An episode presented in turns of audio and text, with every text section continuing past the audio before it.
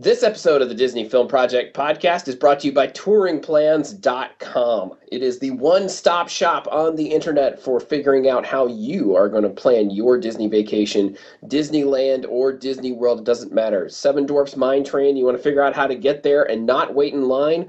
This is how you do it. touringplans.com disneyland you're trying to figure out how to get out there and how to navigate all the cool new stuff like cars land and buena vista street and all that great stuff without having to wait in line? touringplans.com you can optimize your touring plans check the crowd calendar do all kinds of great stuff. Make sure you check that out over at touringplans.com they're the sponsor of this week's episode of the disney film project podcast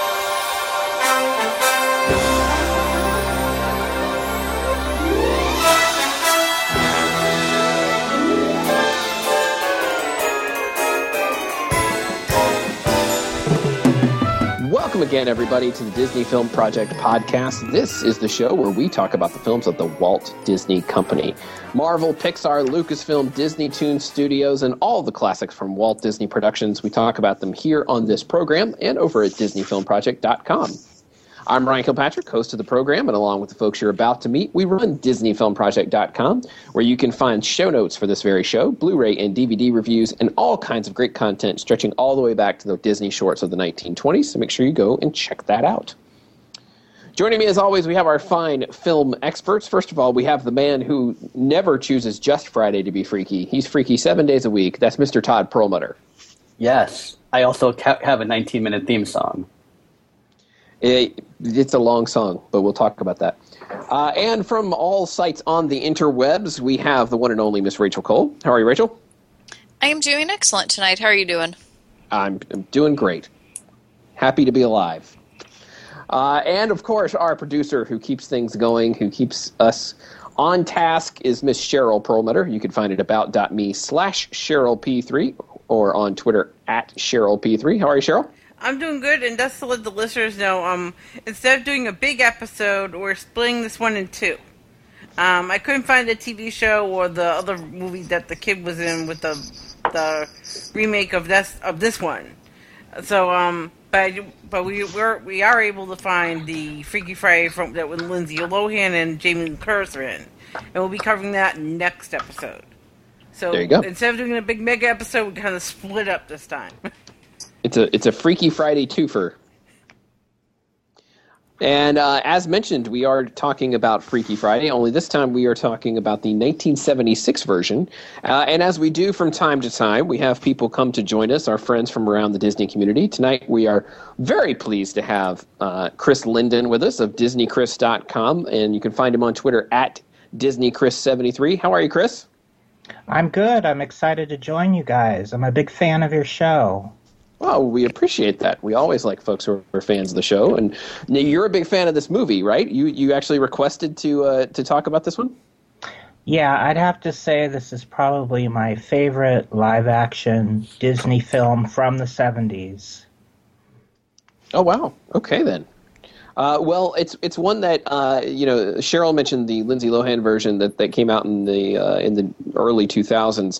It's one that has probably people know it because Jodie Foster's in it, and she did several Disney movies at the time. Uh, but I imagine that it's not one that's been seen a lot, right? Because it hasn't been been out there uh, quite as much. I know I, I, had seen clips from it, but I had not actually seen the movie. I don't know. Um, guys, had you had you guys seen this before? I know you had, Chris, but uh, the rest of you guys, had you seen this before now? I, I, saw it in the movie theater when it came out. I had actually never seen this before. I've seen the the 2001, but the 2003 one, but I had not seen this one. I also had never seen this one before either. Okay, interesting. In fact, I own it on DVD, but apparently I never watched it. you know, it's kind of interesting because when this movie came out, I remember when it came out, and by the time word went around that it was a good movie, it was already out of the theaters. So it never really had a chance to um, become a hit film. Yeah, it, it's back in the '70s when, when movies were, you know, they they opened not necessarily everywhere nationwide like they do now. Uh, even in the late '70s, this one uh, low budget, as most li- live action Disney films were in those days, uh, and ended up making around uh, a little less than $26 million, which is a good haul. I mean, it's a very profitable movie but like you said, Chris, not the like mega hit of stuff like Love Bug or some of the other Disney live action movies. Right. Uh, so I think everybody probably knows the premise here. Uh, it is based on a novel called Freaky Friday by Mary Rodgers, who also wrote the screenplay uh, for the movie. It's directed by Gary Nelson. We mentioned starring Jodie Foster. Uh, and fe- like we said, features Jodie Foster and Barbara Harris as the mother-daughter duo who switch places in this one. Uh, if you know, we'll talk about the the Lindsay Lohan and Jamie Lee Curtis version in another uh, podcast. And then John Astin is in this movie, which was a fun uh, little thing for me because I have seen him only in the Addams Batman. family. Adam- exactly. so it was kind of cool to see him in this. I didn't recognize him at first, actually. I was like, wait, that guy looks really familiar. And then, you know, after a few moments, I realized that uh, I was looking at, at Gomez Addams. You know who I didn't re- recognize? Um, the owner of the of Al's Diner from Happy Days. Is Yeah, he was one of the repairmen. Is that? Oh, yeah. He That's was. right. Yep, that's right. right. Yeah. Yeah, but we mentioned this is this is one that Disney's gone back to a couple of times. Uh, they did the the feature film with Lindsay Lohan. They also did a made for TV version in 1995 With Shelley Which- Long. Yes, um, which you can find piece, bits and pieces of that on YouTube, and I recommend that you don't do that. yeah, I think I watched that when it was first broadcast, and I remember not liking it very much. Yeah. You want to know something else? You- Yes. So you, you know how the book had how they have that thing at the end with the with the father and the brother, right? Yeah, That's actually what the premise for one of the sequel books. Right. Right. Okay, Oh, and okay. that was also made as an ABC after school special called Yes, Right. because Jodie Jodie Foster mentions it in her interview on the DVD. Yeah. And right, Oh, she yeah. also mentions that she loved working on Candle Shoe. of Yep. course she did because it's a great movie. And um, she also mentions that she got mauled by a lion. yes. What I found interesting is, and you know, we'll, we'll we'll get into the plot here of what the film is all about. Is you know, unlike th- this is a tr- I don't know if you'd call it a trope, right? The the whole body switch thing. Oh, no, no. Uh, it, it, they actually this movie is credited with owning the trope. well, th- it created the trope. Yeah. That that's a distinction, right? In fact, the- in fact, the, yeah, the technical name of the trope is the Freaky Friday trope. Oh well, there you go.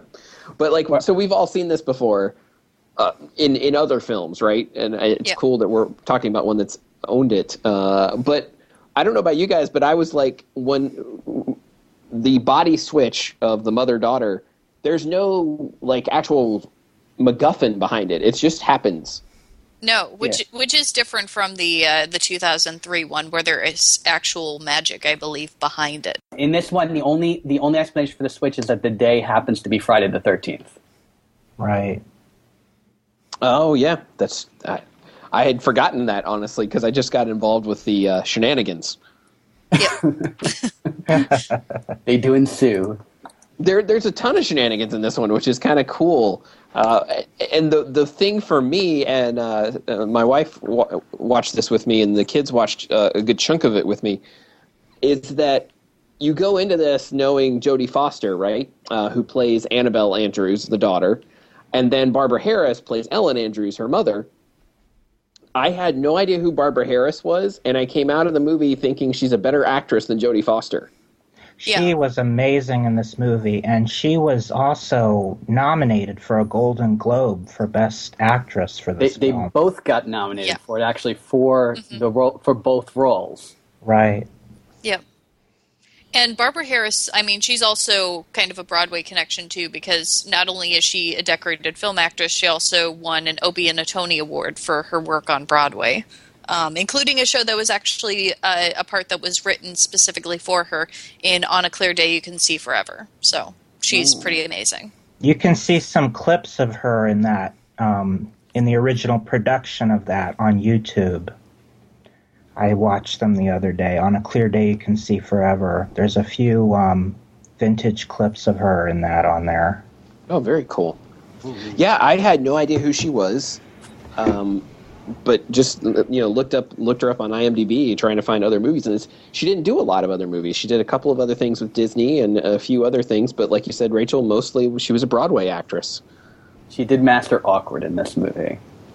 Oh, I thought I thought she was amazing. Yeah. Um, and in fact, I mean, we'll talk about it when we go through the movie. I actually looked forward because you know the the setup of the movie is they alternate between the two of them. I looked forward to her scenes, and Jodie Foster sometimes were her scenes were sometimes boring for me because I was like, "Oh, get me back over to the to, to her being silly," you know. Yeah, yeah. Right. We, you you know what? I wanted to mention a couple more things. Uh, one, Mary Rodgers also uh, wrote "Once Upon a Mattress." which I was Oh, surprised okay. Rachel didn't mention. I didn't That- even that- know that. Yeah, that being a Broadway thing. And the director Gary Nelson. It, it, remember, we're talking. It is surprising that this didn't do better in the theater. I think Chris, you brought it up, right?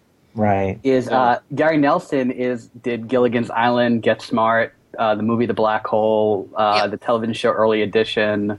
You know, so he's. It's it's interesting that you know where he comes from and he gets this and it does okay, not great.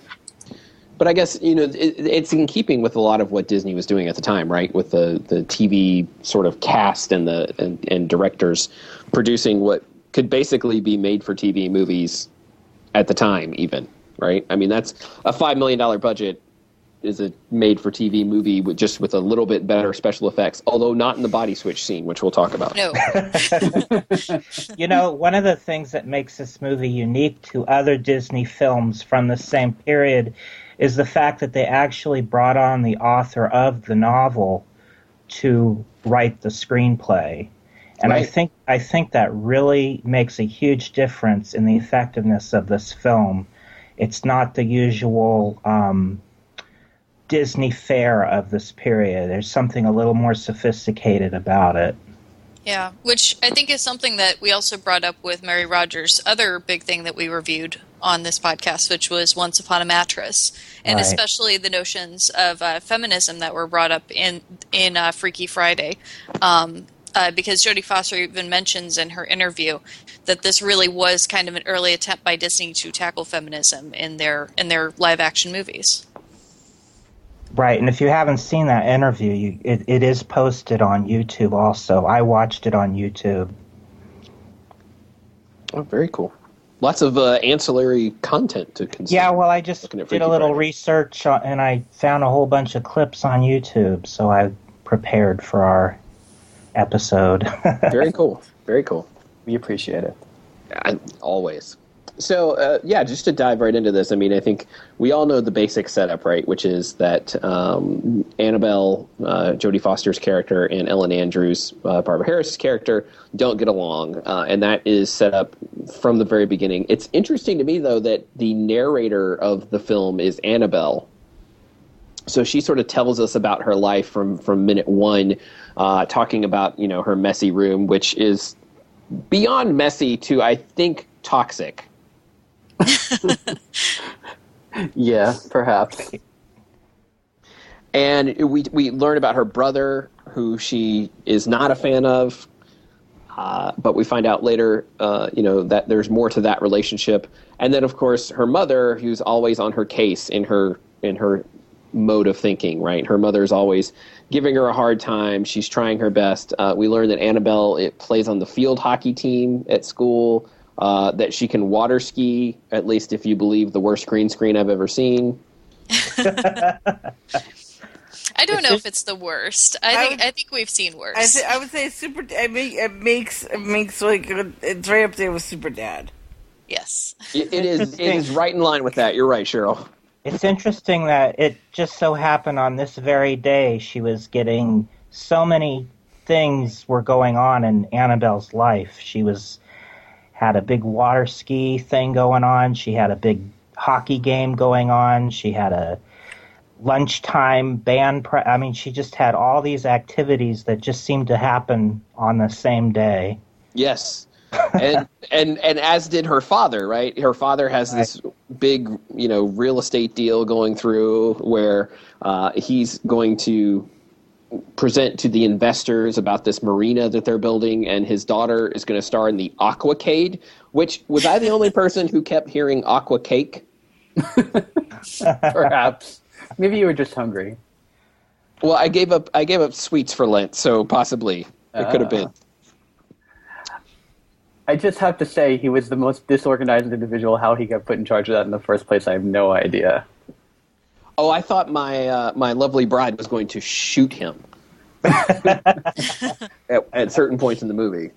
He did play kind of a jerk, um, but uh, he did it so well, and so I don't know. I I think he's kind of charming in a way. In his Oh yeah, yeah. He's Yeah. he's he's like a lovable jerk. Like he, you know, Yeah. he doesn't mean ill by it. He just doesn't understand that he's being a jerk. Like exactly. Annabelle says it later in the movie. In fact, she she points out that she never realized, you know, her father was such a jerk. right.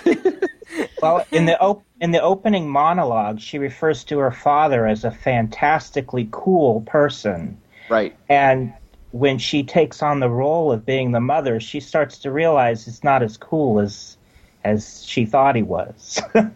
Yeah. Yeah. Well, that's His that's male one of my favorite. chauvinism starts to show through. Yeah, and her line about "As a dad, you're terrific. As a husband, you're more like a traffic cop." Right? Yeah, it's interesting though that uh, in this one, I feel like more so than in any other body switch type movies that I've seen. Like usually, it's all about figuring out that you know, oh, mom has it tough and I've got it tough or whatever. You know, like mom figures out, oh yeah, the kids have a lot going on that I didn't know about. Th- that kind of a thing. There, like like you guys were saying earlier, there's a little bit more to this one. Uh, the whole you know put upon wife and the and the fact that maybe we're working these kids too hard and you know like there it, it's a almost like an added layer that's not in other versions of this kind of a story right. There's a lot more there. There. Yeah that's a good way to put it uh, so yes it's it's a school day and so annabelle's getting ready to leave and go to school she doesn't eat breakfast her mother you know harasses her about that and in fact she actually goes to an ice cream parlor to have breakfast which i love me some ice cream but i don't know that i could have an, a banana split for breakfast Yeah. But it's got milk and and fruit and fruit. it's true Yeah. Yeah, but she's also going to be doing field hockey later that day. You would think that maybe she might want to get some protein or Yeah. you know something good. well The there could bananas are nuts on that. fantastic. yeah. there could be nuts on it you don't know True. And Yep. a cherry. and a cherry. So yeah, um, so she is there in the in the ice cream parlor complaining about you know her mother. Her mother is there in the kitchen complaining to her father about Annabelle, saying like, "Oh, she's directionless," and you know all these sorts of things. Until finally, they say at the same time, "I wish I could switch places with her for just one day," and we get a very bad special effect.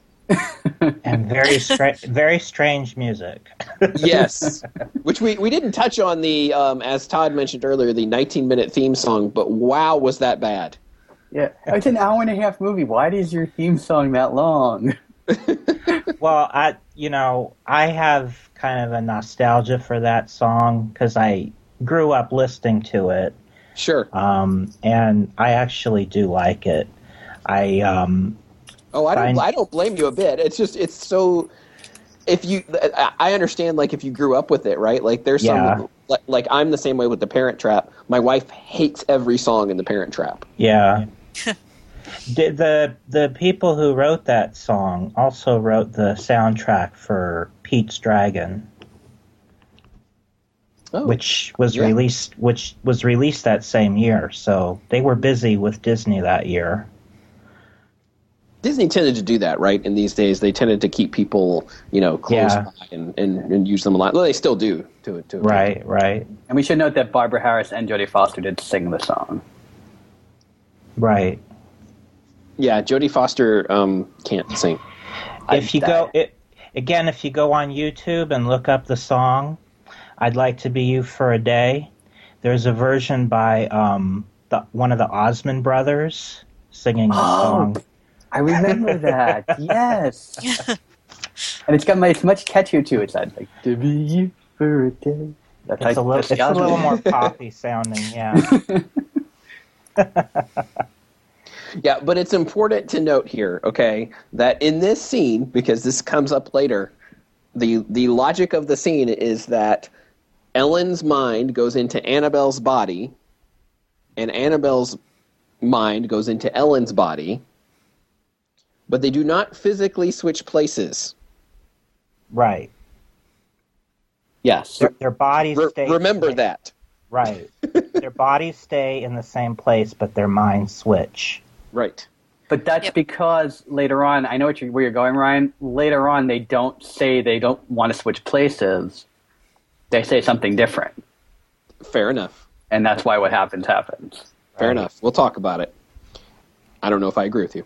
All right, but anyway, uh, so so of course this is this is the crazy moment. What what I love is Barbara Harris like just kills it as Annabelle in this first part because she does exactly what you would expect. Like if you see that you're a if you're an awkward teenage girl and you suddenly become a a fully formed woman, like she's just like dancing, admiring her legs. She starts smoking. She's you know she's like listening to music and just like she just goes crazy. Yeah. Whereas Annabelle, having Ellen's mind, starts talking in this, you know, her normal tone of voice of uh, in sort of an imperious tone, I guess would be the right way to say it. Stuck up. You can say Yeah. stuck up. Yep. Oh, there you go. To all the all of Annabelle's friends, and which of course, you know, kind of freaks them out, and they don't know what to make of it, and so they start all, uh, you know, talking in that same voice, pretending to to be their Yeah, they- mothers. They, they think she's playing a game, right. um, so they join in and they all start acting like their mothers. which is pretty funny. Like that part, I actually liked uh, her friends, which was the only point in the movie that I liked Annabelle's friends. They're very mean. Yeah. but weren't friends mean when you were in high school? I mean, that's pretty. That's actually pretty realistic. Oh yeah, yeah, no, it. it was. Yeah, I agree. Yeah. Uh, and so, yeah, this is the day that that you know they're going to have, like you mentioned, there's all kinds of crazy stuff going on. Um, Annabelle, when she gets into class, uh, you know, with with Ellen's mind, is has all kinds of trouble just even finding a class. Like she can't figure out where she's going, and people are knocking her stuff over, and And she uh, removes a photography glass. yeah, Yep. she, she Yep. can't find the class, so she wanders in the photography class uh, and opens the darkroom door and ruins all of their stuff. Um, yeah, it's it's just antics after antics, which is most of which are are really pretty funny. Um, you know, Annabelle in her mother's body uh, tries to do some laundry, Yeah. and that doesn't go well. And clean No. everything else while she's at it. Right? I, like I love that scene when she puts the laundry and she grabs a bag of potato chips and she plops down on the couch like a typical teenager would. I just think that's genius. She realizes Yes. how bad daytime television was back then. Yes. Yes. yes. I don't. I don't know if it's still all that great today. Not That's really. okay. It's okay. It's it's a little bit better. I guess there's more channels. Today you can have DVRs and you can, you know, watch Netflix and stuff. You stuff. can also watch Drew Carey on Price or Price is Right. That's right. True. Though Price is Right was on TV back then too. true, that's Probably true. not. It, that was probably was Bob on ah, ABC. Barker. That's why they didn't show it. No, they showed Sewing with Sister Susie instead. And some strange puppet thing. yeah, There were a lot of strange puppet things in the '70s. Let's just be honest. yeah. Yep. that's true. Mhm. Uh, she even has to get her little brother, uh, her little brother Ben, off to school, and uh, she gives him her her sugar cereal that she normally eats, and in fact gives her the giant gives him the giant serving spoon to eat it with. Which That's funny. not the regular eating spoon. And she, she keeps calling him the, the same nickname that Annabelle has given him, Ape Face. yes. Um, it's funny because that was Annabelle's name, and all of a sudden his mother starts calling him Ape Face. Yeah, and he doesn't figure out that something's up from that. no. Well, Sweet they said he's neat. They didn't say he was bright. Yeah, that's what I was gonna say. He's a sweet kid. He's very neat. Not that bright. uh, and then in school, uh, Annabelle has to uh, go to typing class Oh, God. and use electric typewriters. Now, it's And- funny because I mean, looking back at today's technology, it's like if you put um, a kid in, if if the situation were today, you'd you'd be sitting a, a mother at a laptop computer Yeah. and typing, and um, whereas back then it was kind of the same thing because she was not familiar with what an electric typewriter was because in her day they were still using mechanical typewriters. I'm So- with her on this. Electric typewriters are awful. They I don't know why they would have been used in the first place. Because they were loud. Well, that I mean, I had a regular manual typewriter at home, and then yeah, went to school and used an electric one. I'm like, what is this? yeah. Yeah, and yeah, so the, all, all kinds of different things ensue. So we, we didn't mention that uh, the neighbor, uh, who Boris, who's who is across the street, uh, is somebody that Annabelle has a crush on. Uh, he's played by Marc McClure, who I recognize, but I couldn't remember from what. Superman's best friend. Yes, and that's exactly Oh yeah. Yeah. I forgot you're right. I forgot about that. The year after, mind you. yeah, I have wow, a he question so much this. younger. yeah. Go I've- with your question, Rachel. Okay, my question about his character. So, is he out of school? Like, why is he? Why is he not in school? Like, his is So- he?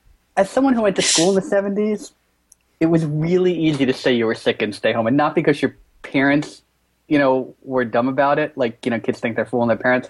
But just like they didn't want kids in school for any potential sickness reason. Like, I used Oh. to get sick all the time from my tonsils and adenoids just like him. Yeah, and I was right. always and I was always staying home as a result of it. That's right, because he's yeah the, the drops and all that. Yeah. Okay. Yeah, he says I- he has a cold, and yeah, Yeah, later on he mentions that he has allergies, but it keeps him home from school, and that's why he's home th- that day because his allergies are acting up. she goes to try to uh, to hang out with him uh, as Ellen. She thinks that she can, you know, go hang out with him and show him how sophisticated she is, and I don't know. It, it's a li- there's a little bit of creepiness to it. Yeah.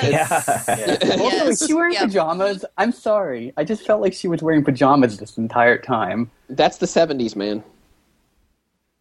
Yeah, That's that what was people like wore. that was like a velour uh, pantsuit that she had on. I guarantee you, you find pictures of moms in those those days. That would have been the the thing to wear is a velour pantsuit.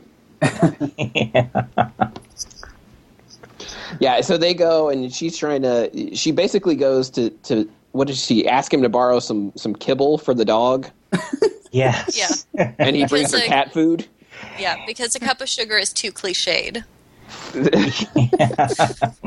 Yeah, so instead he gets cat food. He brings her cat food, um, and you know she starts walking around chewing. What I love is her chewing the gum. Like Barbara Harris, like chewing the gum and blowing bubbles is hilarious. I laughed Yeah. the whole time she was doing it. Yeah, she really she really had the character down perfect. Yeah, mucking up the makeup was great too, though. Oh, Yes. that was a great scene. Yeah, and trying to plaster her eyebrows on. yeah, At the very fake beginning, eyelashes. Uh, they throw a they throw a boomerang. Um, that doesn't work out well. It goes through the neighbor's window. You know. Oh, you forgot the you forgot the scene where all the people come over. I, that's what I was about to talk about. Is that uh, yeah? She as she's trying to she's trying to get everything in order for this uh, for the day. You know, and she's wearing this. She's put on her black dress for the that her husband has requested for the dinner party. Right. Now, here's my question. I know my wife made this comment, and I wonder if anybody else had this. It seems like she has an awful lot of people to do all the stuff that a, a housewife needs to do. She has a maid, she has people delivering groceries, she has somebody to clean the carpet, she has a dry cleaner. Yeah. The maid, okay, the maid didn't seem. Yeah, I'm defending her. The maid didn't seem like that was her job. Um, She didn't seem to do anything actually. Yes. The maid. The maid, No, the she maid- just walked around and criticized her. Yeah, the maid's job was really va- vague. with a snow shovel indoors during spring, mind you. Y- yeah, true. Yeah, and to be fair to her, to not to the maid, but um, when everyone's talking at her at once and none of them will stop talking, so you can't understand anything that anyone is telling her, and she just like kind of sits down and just is overwhelmed by all of it. I totally felt for her. I would have Oh, yeah. probably fired all of them too. Oh, I had tons of sympathy for her because I'm like, I've been there. You know what I mean? Like where you've got, you know, you're trying to get a bunch of stuff done around the house, and you've got different people wanting different things, and you know all that kind of stuff. I was just struck by the fact that like all the things that you would expect to have to do, she didn't have to do. So I wasn't really sure what she did on a daily basis. And then John Astin calls her and is a complete jerk, so it was okay then. Yes, then she has to save the dinner show. Yeah. Yeah. Well, because I mean, we're skipping around, but I mean, basically, what happens is for this this investor thing is that apparently somebody forgot to call the caterer. I'm guessing it was him. yeah. Yeah. I'm Uh, guessing it was his last secretary.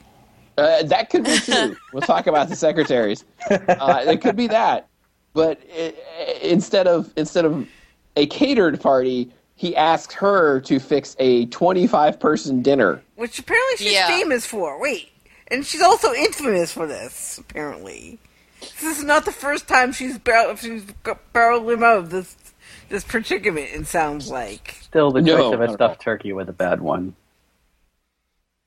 Yeah, I, I don't know. I don't know that that was his best planning. Trying to get a turkey done in what was it, three hours? Just order Right. Chinese food at that point, really. Uh, but that that actually happens a little later. Um, but you know, back at the school, Annabelle has to do a has to play field hockey. Right. Um, that doesn't go well because it's Ellen who's the field hockey who, who's in Annabelle's body, and she keeps getting knocked over because field hockey's rough, man. Well, the plan the plan of attack for the opposing team is to attack the star player with physical force, who happens to be Annabelle. So they're all coming after her and hitting her and knocking her over. So not only does she have no idea how to play field hockey, but the other team is on the attack. Right. Yeah, they're they're they're mean. They're vicious. Yeah. And the coaches aren't much better. They're pretty vicious. The too. coaches are hilarious, though. Ruth I- Buzzi. Yes. Yeah, Ruth Ruth Buzzi, was Buzzi. really great. Oh really great. Yeah. Yes. Yeah, the the two coaches and their rivalry together was like that was really funny. Right. I have to say though, for you know, I get that she's not good at field hockey. That's fine, but I doubt that she would be so bad that she would actually score on her own team.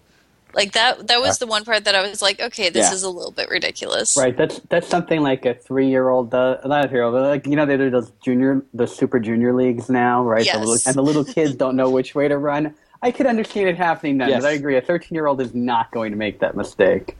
Well, you know what my logic is behind that is the fact that she doesn't really know these kids very well. This is the first time she's ever met any of these kids that she's playing with. And she might not remember what color her uniform is because it's the first, well, it's the first time she's ever worn it. I mean, this is all brand new to her. So she Yeah. may have she may have forgotten what team she was on because she doesn't know any of the people there and she doesn't remember what color she has on. I have to ask though, has she never been to one of her daughter's games? Probably not. Probably It doesn't seem that She was busy no. making dinner. It, it also Yeah, seems to be she's doing during 25 school, dinners. right? Because remember, this whole movie takes place in a day, right?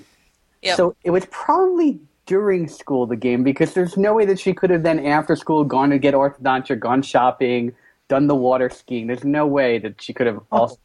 The game was after. Hey, I don't know. You could have inter- you could have water skiing be like um, a school like activity. But it was the dad's water skiing event that they all had all the kids. Remember they kid the kids kidnapped her. Mind you, she's 13. All her friends are 13. Who's driving the van? Yeah. Good point. Very good point. Very valid point. Yeah, you're right. Uh, some of the things do seem a little out of order. Like she gets a like I don't know what time these kids are going to school, but she gets a lot done before lunchtime. Ellen does. Yeah. Yeah. Well, actually, there's like one point where like, oh, after she's already done the laundry at that point, and she's like gets the phone call from the father. I think it's like it says 8:50 a.m. on the clock. Yeah. Which means that they had to have gotten everybody out the door at like four in the morning. Basically, yeah. Uh, but you know, logical discussions aside, yeah, we had the field hockey thing, and then of course uh, there's another uh, point where Ellen is in class as Annabelle, and she's trying to do something right for the day, and she actually starts reciting uh, chapter and verse of the Korean War, Yeah. Which does not go over well with her classmates. They Right. throw confetti on her. Yeah. Which I mean, like, if you're gonna punish somebody, I don't know that the rip torn approach is like the best way to go. I thought it was kind of odd that the trash can that they used just happened to have multicolored bits of confetti in it. yeah, All the and same they're like apple size. cores. yeah, they did get that very quickly. Yeah. I don't know if there it, it, was that a thing in the '70s of like schools had confetti trash cans laying around.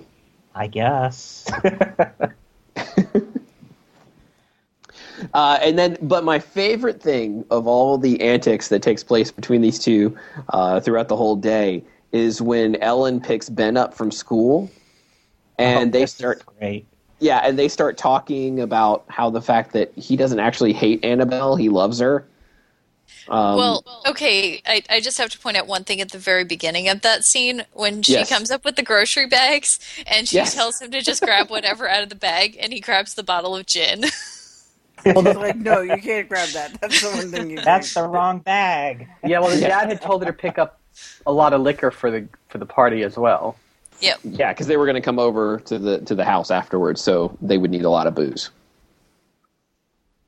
Yeah, but they start talking, and Ben talks about the, how the fact that he doesn't actually like Annabelle, um, and he doesn't like the like he loves Annabelle. He really enjoys her, and uh, but he just doesn't know why she does dislikes him so much. He doesn't, of course, realize that he's talking to Annabelle, and she starts softening towards him, and then they play baseball in her velour pantsuit.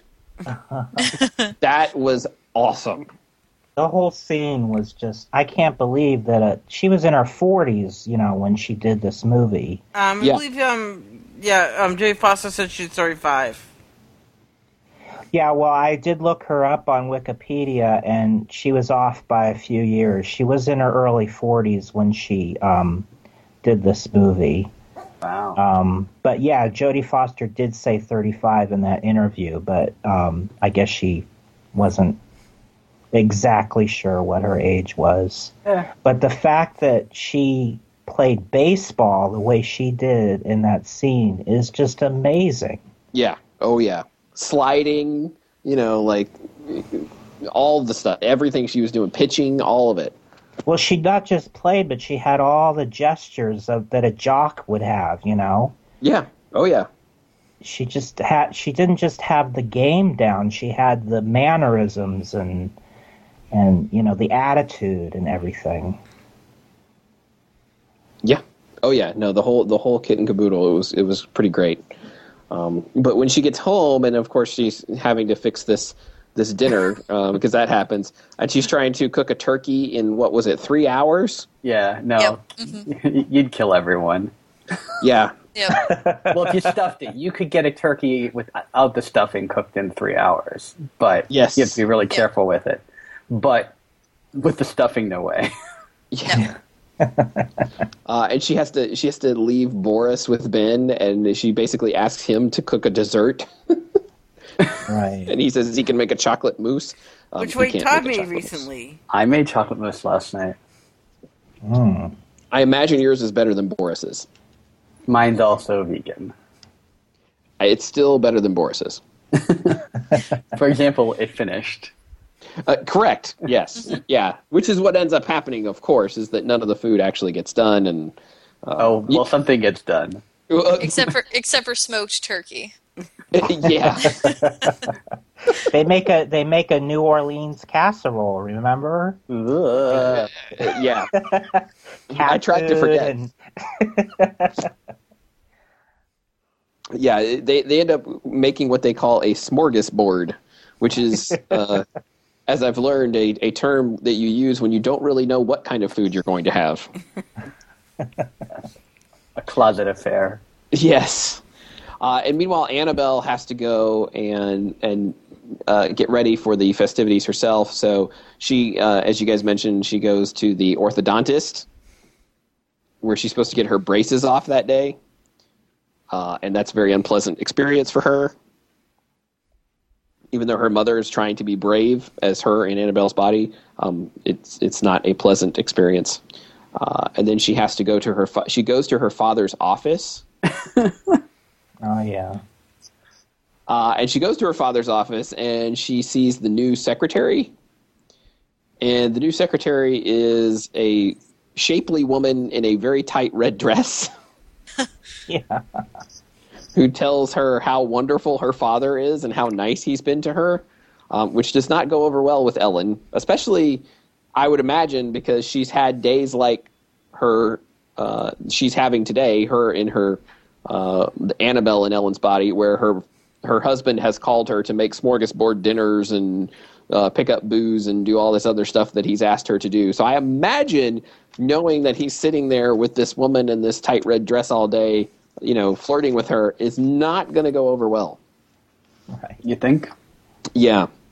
Uh, it, it- what's really funny about it is like she talks to the secretary about how intimidating her mother is, and she goes in to talk to her father. And while she's talking to her father, what I loved is how the secretary keeps coming in with more and more clothes on. And Right. somebody's Coke bottle glasses. Yeah, Yes. Yeah. She can't even see out of them. She's bumping into the walls on her way out the door. to which I say, "Well played, Ellen." Yeah, and then there's Well the bit about how um she she asks the father, she's like, "What do you think of her?" And he's like, "Well, she's looked better on other days," or something like that. Yeah. Well, and then he says something like, you know, oh, um, she has problems at home. Her son's ill and her husband's unemployed, or you know, something like that. And so Ellen like says, uh, kind of says internally, like, oh, well, I guess I should leave her alone or whatever. I totally feel like he was making that up. We forgot know. to mention He's the fact. Leo. I'm sorry, we forgot to mention the fact that throughout the whole film, you hear the voices of Yes. their inner thoughts, and when you're looking at Annabelle, you hear Ellen's bo- Ellen's voice as her inner thoughts, and when you're looking at Ellen, you hear Annabelle's voice as her inner thoughts. So you're hearing their inner monologue, inner dialogue throughout the whole movie. Yes. And that's part of why, uh, when we were talking about the Golden Globes earlier, I said they were both nominated for both parts for, Oh, that, for that award Right. because they're both playing both parts throughout the movie. Interesting. Yep. I didn't. That didn't sink in when you first said it, but yeah, that's cool. Very cool. Very cool. Yeah, and I, I still, you know, I, uh, I, I like Jodie Foster, you know, these days and some of the films that she's been in, but like in her Disney films, I feel like she was not a very good. She was not excellent. Like, and I like Candleshoe, and I like this movie, but I feel like she was overshadowed in both of those films by Barbara Harris in this one, and um, and you know, Priory David Niven in the other ones in, in Candleshoe, like. I don't know. I don't know if she just got better as she got older or what the story is, but uh, I, I think Barbara Harris totally stole the show here. Well, Yeah, Yeah. she's in her interview. She says she never had any acting experience at all. Yeah, and most of what she talks about with Freaky Friday is actually how she was much more interested in directing at the time. Yeah. So she was wanting to learn more about working behind the camera. Um, so she probably wasn't spending as much time thinking about her character or, you know, specific acting decisions. She also talks a lot about the respect for the other people who were who she was working with and stuff like that. Mm-hmm. So Yeah, it's just you, you know what I mean, right? Like, When you go into a movie and you go, "Oh, Jodie Foster," you think, "Oh, well, this is going to be, gr- you know, she's going to turn in real, a really great performance because that's what she typically does these days." And so it was interesting to see somebody, you know, to me, who was completely unknown, really outshine her. Right. Well, she did adequately in this movie, Oh yeah, absolutely, absolutely. but not. I, I agree with you though. She she definitely was not. It was not her, you know, her best work. She got better as time went on. Since we're talking about this, um, should we talk that this was almost the, the the next two movies were almost not her work. Oh, because she tried to be Princess Leia. She talks about Right. that, but she never officially got the role or anything like that. She just tried out for the Apparently, she already had the contract with Disney, and her mother didn't want to bother with that. so, I find that funny. Well, it was about work ethic. Is if you if is what she talked about. Her mother felt that you know since she had the contract, she wasn't going to break the contract. Makes sense. Yeah. I don't know. Could have made the merger a whole lot earlier. We could have had a merger way long ago. It's true. It's But true. uh, I, I do believe to, to that point, that's why Amidala was younger in the prequels than Leia was in the original movies. So, of course, you, you can probably see if you haven't seen the movie uh, where all this is is coming together. Right? It's the big the big party uh, event, the Aqua Cake or Cade, as the case would be, um, and. Annabelle is has to go um, get some new new clothing and, and, and be ready, you know, to look nice for this event, and which that's why she had gone to her dad's office, which was to get uh, a credit card so that she could go and uh, look nice, and uh, then she she's got to go and uh, participate in the aquacade. Uh, Annabelle in Ellen's body is trying to figure out how to get there uh, and drive because she's tried. She has studiously avoided driving the whole day, but when she's got to transport all this, and I use the term food loosely, uh, she has to figure out how to do that. And she has Ben and Boris with the, with her. And she And- and- tries to convince Boris to drive because he does have a license. I mean, or permit or something. Yeah. She did. She did. She was not successful in that pursuit, unfortunately for her. Uh, yeah, I and forget, so I forget why, but there was some reason why he couldn't drive because he could get arrested or something. He didn't was have his some reason permit why. Oh, he didn't have his permit yet. Okay. Yeah. he also wasn't buying her story. Right. no, No. no, No. no. He was definitely more suspicious at this point. And of course, Annabelle is is at the Aquacade. So to back up for a second, the original plan was for all the investors and everybody to be on the shore at the Aquacade and to watch the the big show. Uh, and instead, he has now put them on a little island in the middle of the lake. Like a little Uh, floating raft Right. where they're all standing in the middle of everything. Yes. Oh, Ryan, I wanted to mention one one of the scenes I thought of you Okay.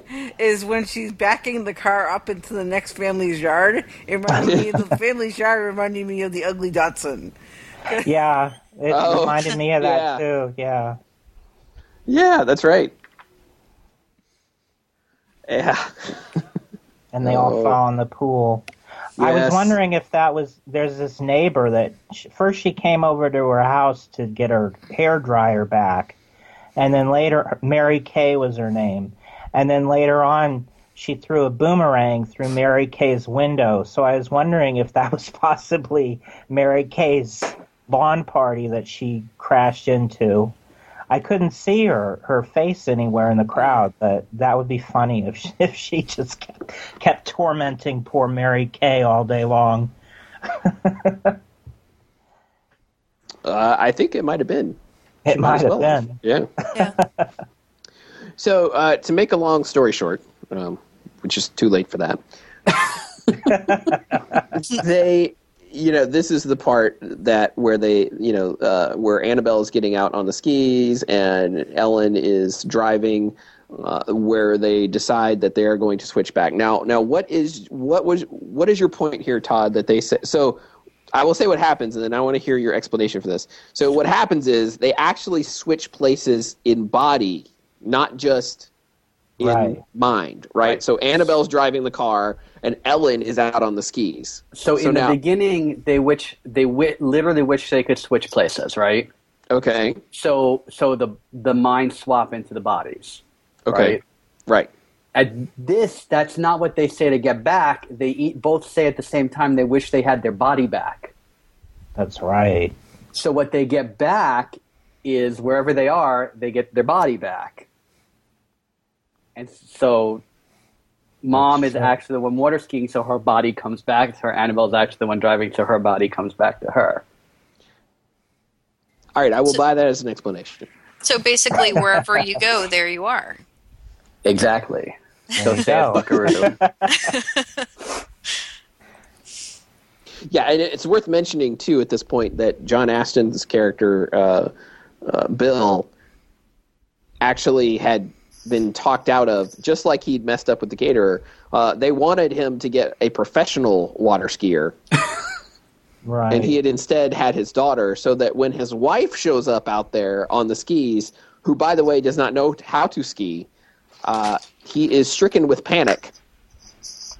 I have a I have a quick note also about Jodie Foster and the water skiing stuff because even though like all of her stuff is in front of a green screen, they apparently still took her out to learn how to water ski. That seems like a waste of time.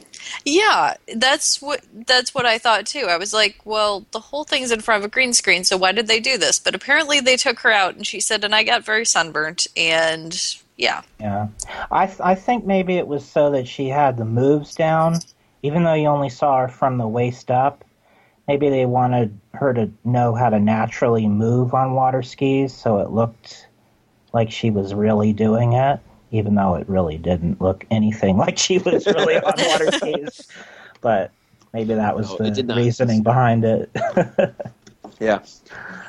But yeah, so it all works out because uh, Ellen flailing around on her skis actually makes the clients laugh.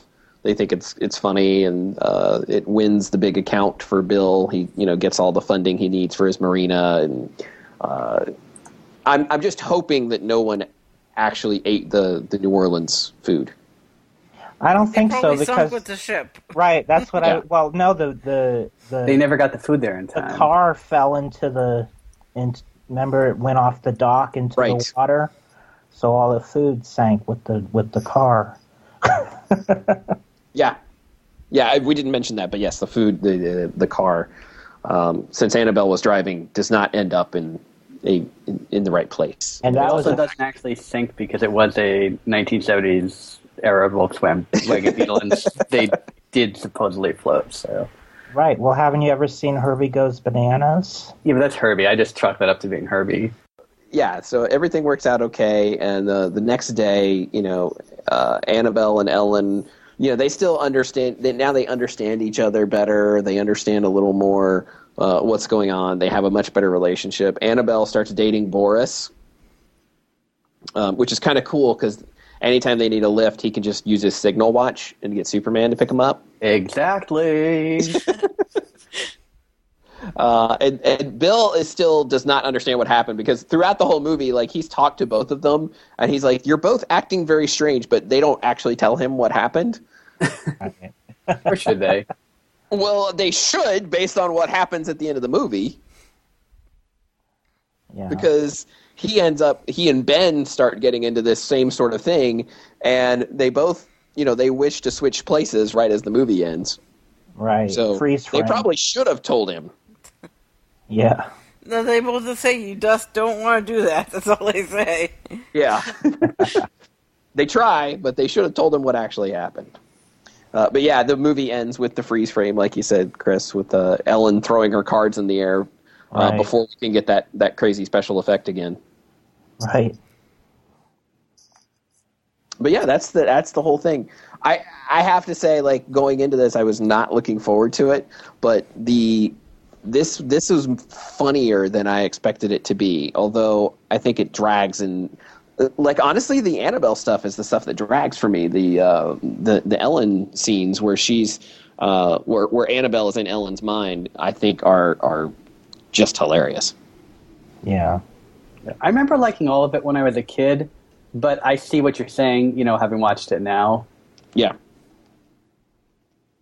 Yeah, well, that's true, and like my well, and see, I think it's a product of the times too, right? Like we've said this a few times on our on on some of these films, where a movie that was that's paced this, the way this is in 1976 is fine, but like movies these days are much faster paced. Right. So like my wife and I actually really enjoyed the movie and watched the whole thing, whereas my kids, you know, they kind of checked out about the hour mark. Besides the whole pacing thing, there's also, I mean, I mentioned that the body swap is never really explained, like how it happened. Like you see Right. that, you know, it was caused by them saying this, but if this movie was made today, which it was remade, there has to be an explanation for it, which obviously they did give an explanation for They it. Yeah. do. Right. No, and that's- we'll, and we'll find out about that. Yeah, but in this era, you just didn't need that. It, it wasn't expected. Right, like the point Right. was the body swap, not why they did it. Yeah. Right. Right. Yeah. All right. Uh, well, anything else you guys want to add uh, to Freaky Friday before we rate it? I have Nope. one last uh, weird connection between John Astin and uh, and Jodie Foster that I found when I was digging. Okay. Um, so John Astin was also in this movie called Silence of the Hams, which is a spoof on Silence of the Lambs, which Jodie Foster starred in the that film and won Best Act- Actress at the Oscars. So in a weird roundabout way, it's kind of a connection years later after this movie came out. yeah, she she admits in her interview of being like um in awe of John Astin. Yeah. I don't blame her. I don't either. I'm Yeah. an awesome. He's pretty awesome. Yeah, yeah. Let, let's face it. As far as John Astin goes, despite the obliviousness of the father in this movie, he's playing what he does best. Is he manages to deliver everything in that gleeful, happy way that he, Yeah. you know, because that's like Gomez's character, right? Is no matter what goes on, Gomez never loses it. All right, so let's let's rate this one. All right, Chris, uh, as our guest, we'll let you go first. Uh, on a scale of one to five, what do you, how, what's your feeling on Freaky Friday? I think I know where this is headed, but go ahead. Well, I have definite nostalgia goggles when it comes to this uh, movie. But even that being said, I still think it's a very, very good movie. Um, so I'm going to give it a four. All right, very well. Cheryl, what about you? I'm gonna go with a three because I know where I'm going with my next movie. So, so I got I got prep and plan for that. So, I mean, I did I I like tried to fall asleep watching it next couple of days, but um, the song is a little bit annoying to fall asleep by. So don't try it, folks at home. Because usually I watch a Disney movie and my you know, wife falls asleep, tell me to fall asleep, and this one no, it doesn't work because of what is wrong. All right, Rachel, what did you think? Okay, I'm going to give this one three and a quarter stars. Um, I can't give it higher than that because I do think that it has some pacing issues, which also Once Upon a Mattress, also written by Mary Rodgers, also did uh, in the middle, could have probably been trimmed up. Um, but I really like the ideas in this movie. I like um, that Disney was kind of stepping towards addressing things like feminism and you know youth culture and everything, which was not really their thing at the time. So I I appreciate it for for attempting that, and I do think that um, both Jodie Foster and Barbara Harris are great, especially Barbara Harris. Um, so yeah, three and a quarter star for me. Very cool. All right, Todd, what about you? Um, I will go with the three stars also. Mo- really, I probably feel it's less, but you know, I have the nostalgia of having like seen it when I was a kid too. So for me, you know, I'm good with a three on it. You know, no real reason. I don't dislike it. I could sit through it. So I'm actually surprised Cheryl gave it the rating that she did because she groaned through a lot of it. So I, I'm going to be right there with you. I would give it a three as well. Like it's, I, I think it's perfectly enjoyable, fun movie. Um, you know, pacing has some issues, and uh, there's some things, you know, story wise that are probably a little crazy, but funny, easy to sit through. Like you said, it's a nice background movie. Um, really loved Barbara Harris, like I've said many times, and yeah, I think it was pretty good.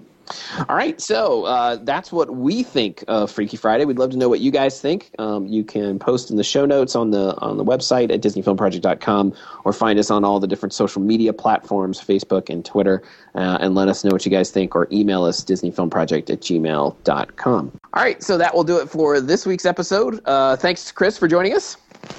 Thank you for having me. I had fun. Great. And for Todd and Cheryl and Rachel, I'm Ryan, and we'll see you again soon. So long, Sister Susie. Because there's nothing more annoying in the whole entire world with a little blue eyed saint with perfect teeth who's always on time, never has a messy room. Your mop stinks. Hey, whose foot is that? That's not my foot. That's mom's foot. And those are mom's legs. And her stomach. Ah, macaroni and cheese. Breakfast at last.